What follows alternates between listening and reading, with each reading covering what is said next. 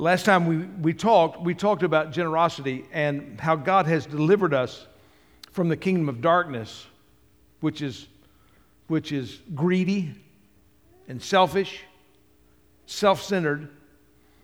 And then in Christ, He has delivered us into the kingdom of His beloved Son. He's, so we're out of the kingdom of darkness and the kingdom of light. And the kingdom of light is totally opposite.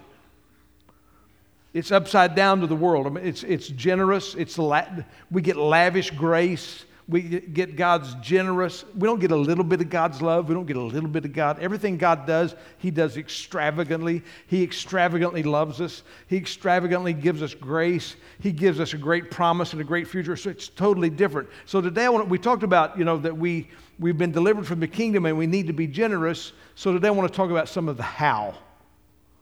How to be generous. And so we're going to look at 2 Corinthians chapter 9, verse 15, about how to be generous. So I thought it necessary to urge the brethren that they would go ahead on ahead to you and arrange beforehand your previously promised bountiful gift. Now, what's going on is that Paul is collecting money for the saints and uh, in Jerusalem. Now, Jerusalem is in particular having difficulty. So, this is the first century, the first, you know, century of Christianity that has been birthed in Jerusalem. And Paul has gone out and planted other churches in the Roman Empire. This is, he's writing to the Corinthians. And the Corinthians are, are pretty wealthy people. Uh, they live in a place that has got a lot of, lot of wealth. But in Jerusalem, the Christians there are suffering. They're suffering for two reasons. One, there's a great famine in the land. We know from archaeology, we know that during this period of time in, in Jerusalem, in Judea, there was a great famine. So people were suffering. In an, in the agrarian economy, when there's a famine, everybody suffers. So there's suffering. A lot of times when there's suffering, uh, even today, we want to blame somebody. Right? I mean, if you're a Republican, you blame the Democrats. If you're a Democrat, you blame the Republicans. Republicans. If you're a libertarian, you blame everybody. I think I'm a libertarian. I mean, that's just you want to blame somebody, right? And so they did. So they so, so they would they would blame the Christians, and the Romans would blame the Christians because they didn't worship the Roman gods. So they would say, "We're they're not worshiping the Roman gods, so they're they're the gods are angry at them, and so we need to persecute them because we need to show our gods that we're loyal so that they will give us the crops that we need.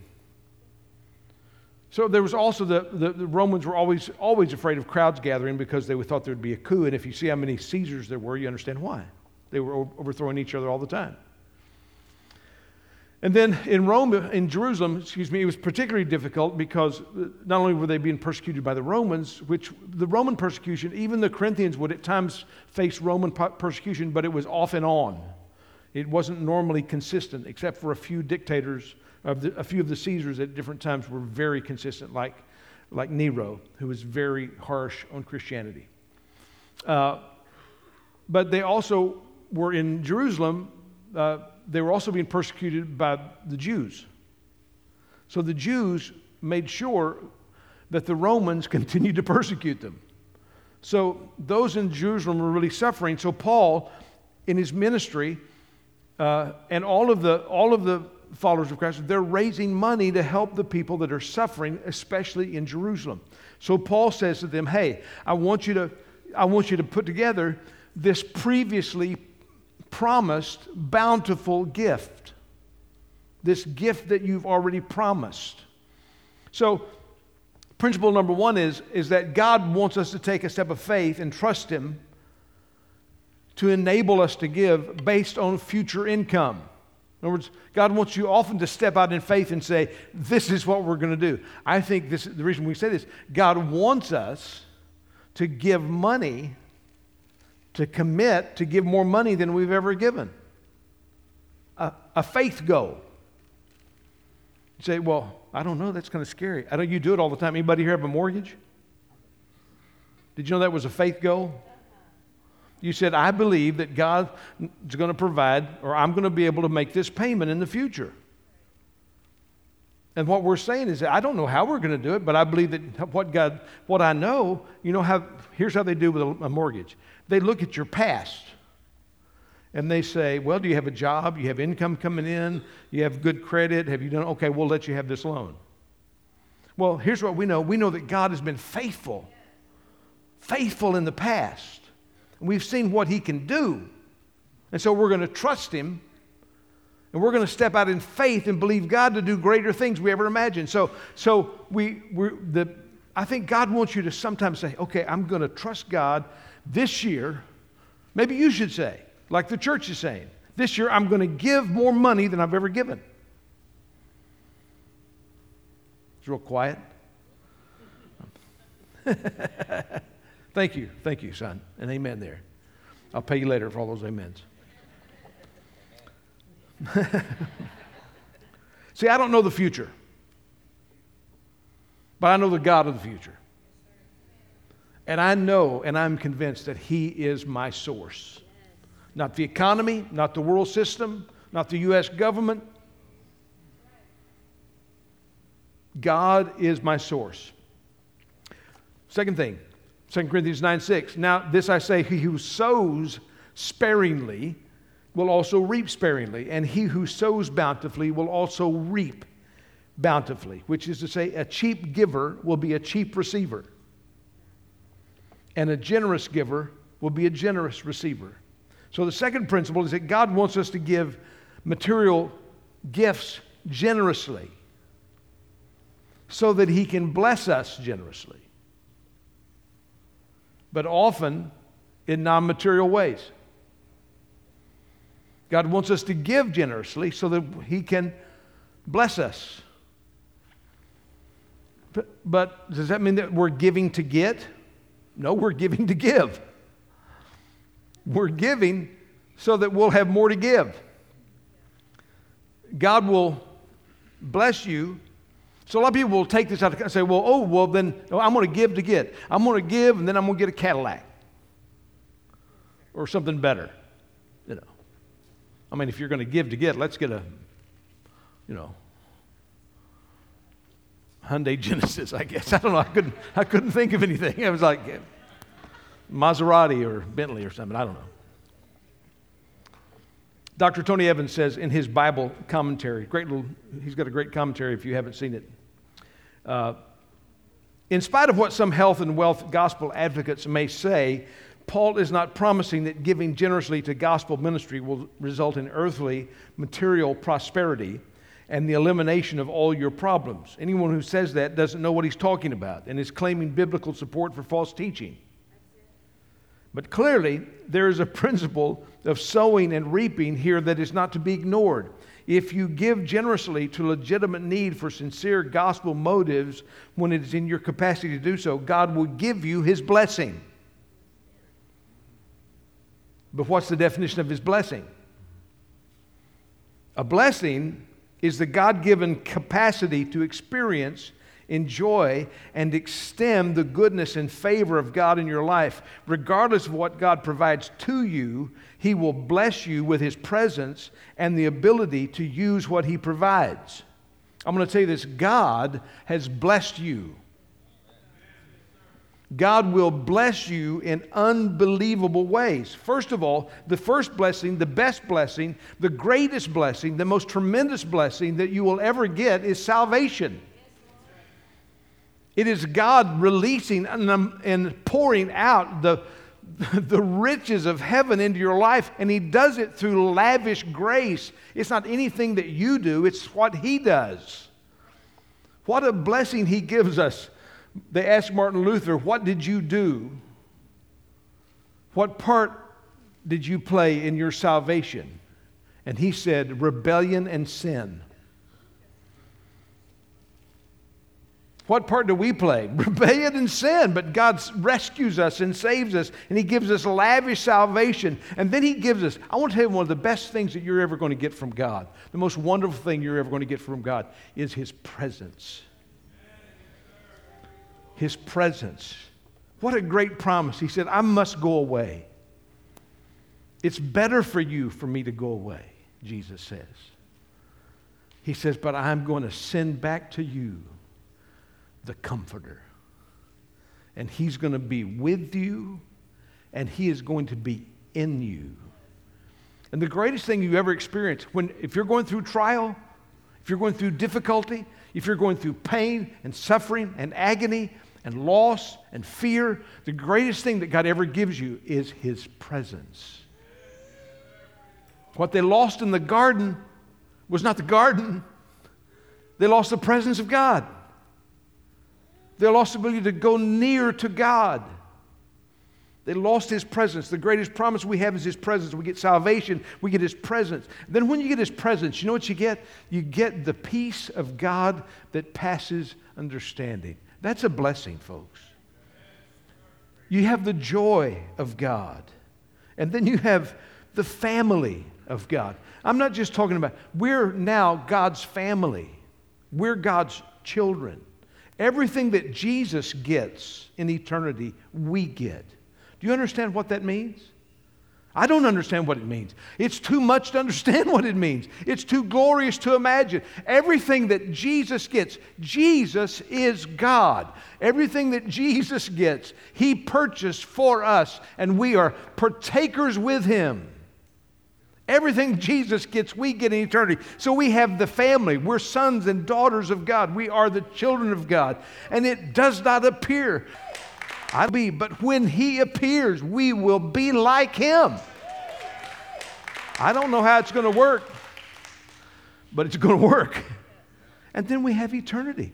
We have all of eternity. I can't wait for eternity.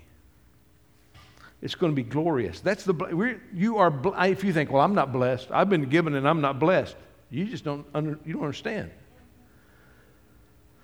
You were blessed beyond your ability to ever repay the moment Jesus came into your heart. And if, if you don't know Jesus, today's the day for you to say yes to him, I tell you. 2 Corinthians 9 7. Each one must do just as he's purposed in his heart, not grudgingly or under compulsion, for God loves a cheerful giver. You shouldn't give based on emotional manipulation or coercion or guilt or shame. Because I don't know if you know this, but God doesn't need your money. God doesn't need our money. We don't give because God needs our money. Do you think God gets your money when you give it? God, you, we're going to use our money for the glory of God, and I hope you're using all of your money for the glory of God, just not the money you're given. Because it all belongs to God. But God doesn't need our money. I mean, the streets of heaven are made paved with gold. It's a, it's, gold is asphalt in heaven. Does God need money? No, the currency of heaven is faith. We express faith in God. So God wants you to be a cheerful giver. He never wants you to feel like you're obligated or feel guilt or feel shame. It ought to be because I want to give and it's joy to give. I can't wait to give. I'm excited to give. What an opportunity to give. Isn't it wonderful that God's blessed me? Do you realize how much God's blessed you with? And when you give, what you say, well, what about the tithe? I want to tell you, if you think you're burdened by the tithe, don't, don't give the tithe. Because tithe is an Old Testament principle. You don't have to give the tithe. I give the tithe because I think tithe is, is, a, is a principle. But, but that's an old, it's an Old Testament. You know what the New Testament principle is? All. You want to be free from the tithe? Give it all. It's who, who does it belong to? You. Here's what the Bible says. You've been bought with a price. Whose are you? You're getting quiet on me now. You think I'm going to reach in your pocket or something? No, I want you to, God wants to set you free from the bondage of giving. He wants it to be a joy. If it's not a joy, don't do it. Your heart's not right. You think God needs your money? No. What, you know what He wants? He wants your heart. He wants your heart. Your pocketbook will follow. So it shouldn't be based on that. God wants you to be a cheerful giver. 2 Corinthians 9 8, God is able to make all grace abound to you. He's able to make grace keep on coming, grace to abound, grace that is sufficient. It's, it, and it's not just about, it's all kinds of grace. All grace. You need all kind, you know, you want to get by in life, you need all kinds of grace. I don't know if I need all kinds of help. Do you have you realized that yet? Paul said, Paul one day realized, he said, Man, I figured something out, guys. Hey, I used to be really confident in who I was and what I could do and what I could accomplish, but here's what I've learned I can do all things through Christ who strengthens me. I've learned that when I'm weak, he's strong. You know, Paul started out strong. You know, when he'd write his letters, I'm an apostle, apostle of Christ. By the time he got to the end, he said, I'm the chief of sinners. Paul got more humble the older he got.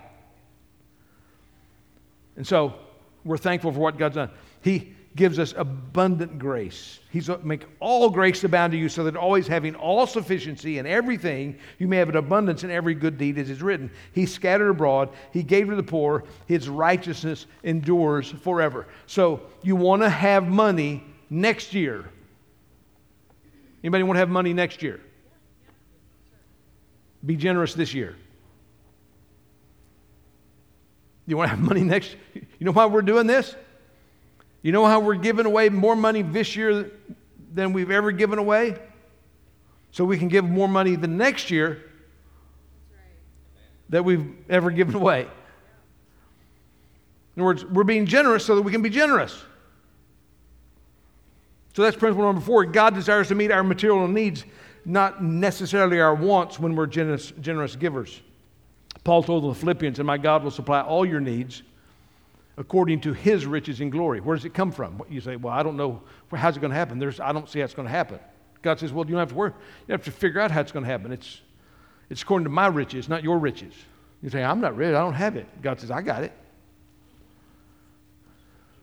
I got it. 2 Corinthians 9:10 Now he who supplies seed to the sower and bread for food will supply and multiply your seed for sowing and increase the harvest of your righteousness. So God wants to increase your ability to keep giving. When we're generous, principle number five, God will enable us to continue to be generous. When we're generous, God wants to help you be generous. He wants to, you see, man, here's the reality. Here's what you got to wrap your mind around. It's not about the amount, it's about your heart and your attitude and the faith, faith that is involved. Remember the widow that Jesus one day was watching them put money into the offering. And most of them were doing it with great fanfare because they wanted to draw attention to how much they were giving. And one little widow woman, you know, kind of snuck up there, walk, you know, no fanfare, and dropped in two pennies. Two pennies. And Jesus said, See that woman right there? She just gave more than all of them. Add it all up, she gave more than all of them. Why? Because she gave out of her sustenance, she gave out of faith. She, she gave what she was living on. She, she didn't have anything else to live on. She gave her last two pennies. She didn't have any other resource but her faith. God says, I want you to give out of the resource of your faith. I want you to trust me. I want you to give in such a way that God has to move in and help you. So, see, if God doesn't help her, she's not going to eat tomorrow. But she's saying, I trust God. I believe God. She gave out of her sustenance. And when, when you put God first, when you make God's kingdom a priority, when you seek first the kingdom of God and you make it a priority in, in your life, it opens you to waves of God's grace coming over you, waves of God's ability that's way bigger than any gift you'd ever give. 2 Corinthians 9:11 you will be enriched in all in everything. You'll be enriched in everything. All kinds of ways for your all liberality which through us is producing thanksgiving to God. He said, so Paul says, it makes me, when I think about what you've given, it makes me want to praise God for it. For the ministry of this service is not only fully supplying the needs of the saints, but is also overflowing through many things for God. Because of the proof of given by this ministry, they will glorify God for, for your obedience to your confession of the gospel of Christ and for the liberality of your com- contribution to them all and to all of them. While they also, by prayer on your behalf, yearn for you because of the surpassing greatness of God in you. So, what this, this was producing, so the people in Jerusalem, they're like thinking, wow, this is incredible. They don't even know us, but they love us. So they're able to say, we love them too. Because they're our fellow believers in Christ, and they have done this great sacrifice, and they've sent this money across the sea. So, and this isn't this unbelievable that they love us, and so it brings praise to God and raises glory to God because of their generous gift. So when we're generously obedient, it causes other Christians to be thankful. Think about Barnabas. Barnabas the Bible tells us about Barnabas, Acts chapter 4. He was, his name was Joseph. He was a Levite of Cyprian birth who was also called Barnabas by the apostles, which translated means son of encouragement. And who owned a tract of land and sold it and brought the money and laid it at the apostles' feet. So here, the early church, they're struggling. They don't have enough money. And Barnabas, Joseph, a Levite, he's got some land. Somehow he's been able to keep some land together. The Romans haven't through, stolen through taxation. And he's able to sell that land. Maybe it's the only inheritance he's got from his family. I don't know. But he sells that land. he takes that money and he gives it to the apostles for the fledgling church so that those who are without, those who, who without resource because they're in Jerusalem, they've come from faraway places, so that they can be fed. And they lay, he lays that at the apostles' feet, says, Here, here's my money. And they call it, they change his name. And from the rest of the New Testament, they called him Barnabas, the son of encouragement. He said, when people are generous, it encourages the people around them. You can be an encouragement by your generosity. And then 2 Corinthians 9 15, thanks be to God for his indescribable, indescribable gift. The motivation, our motivation behind all of this should be how generous God's been with us. Has God been good to you? Thank you. He's been good to Fidel. Nobody else. Everybody else is just barely making it, but Fidel, God's been good to Fidel. So I was thinking this week, I was, I want to, I want to just, I got one more thing I want to talk about is that, is that when Jesus fed the 5,000, it was interesting how, how, how the apostles, the disciples, they had reasonable excuses. So when you talk about giving, everybody's got reasons why they can't. Right? And so that's, it's normal. It's normal to, and so they had reasonable excuses why they can't trust God. Do we have reasonable excuses why we can't be generous? Luke chapter 9. Now, the day was ending, and the 12 came and said to him, Send the crowd away. So they said to Jesus, Hey, Jesus, send the crowd away. That they may go into the surrounding villages and countryside and find lodging and get something to eat, for we are here in a desolate place. And he said to them, You give them something to eat. Reasonable excuse number one is this is a bad location.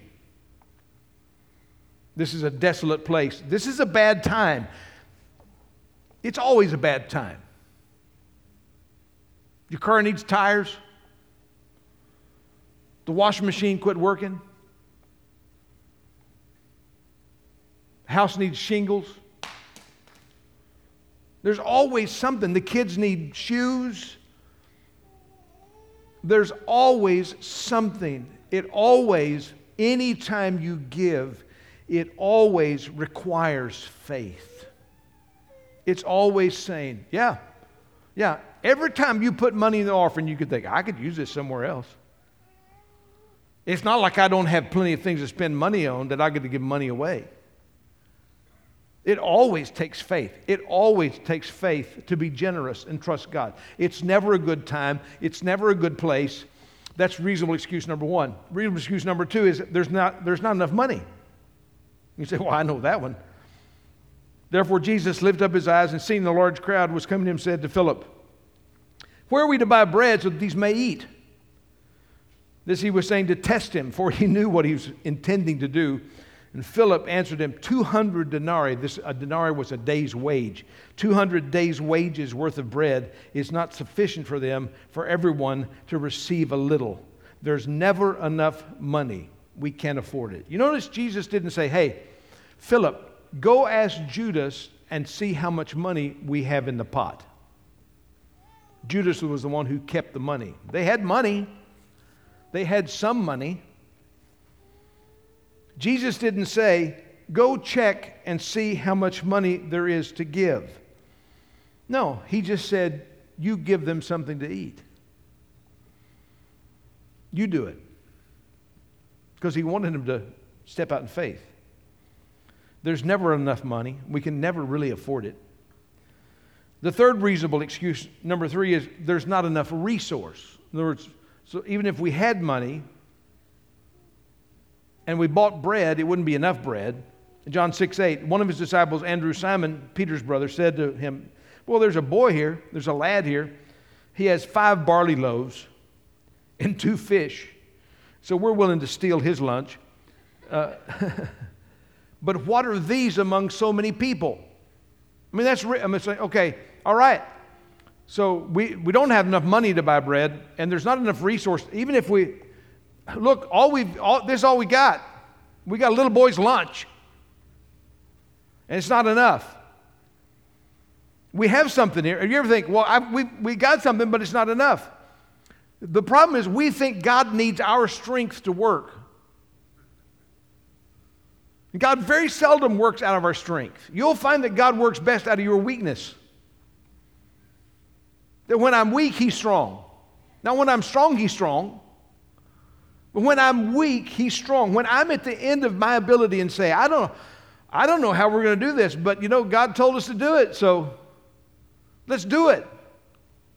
What God wants is your yes because He is able to do it. He wants you to trust Him to do it. You see, it wasn't enough until Jesus got His hands on it. You got to let Jesus get His hands on it. Now, some of you, it's not enough because you never let Jesus get His hands on it. You're holding on to it yourself. I mean, this little boy gave up his lunch. Guess what? He still got a lunch. And he got, it, and it was an all you can eat buffet of the best fish and chips you ever had coming from the hand of God the Father. Best you'd ever get right here. So Jesus takes this food and he says, Hey, you get, sit them all down. And he just begins, I don't know. He just takes the resource that's there, the resource that's offered to him, and he takes five loaves and two fish and he two fishes and he fi- feeds 5000 people men plus women and children you know how much those children can eat? That's why they picked up 12 baskets full. Because kids never eat what they take. There's so, there's so much. So then God doesn't just provide enough, He provides an abundance. And then He says, go pick it up because God expects us to be a steward. If God provides it, He expects us to be a steward of it and not leave it laying on the ground and be wasteful. He expects you to be a steward of what He's given you, and God provided. Amen.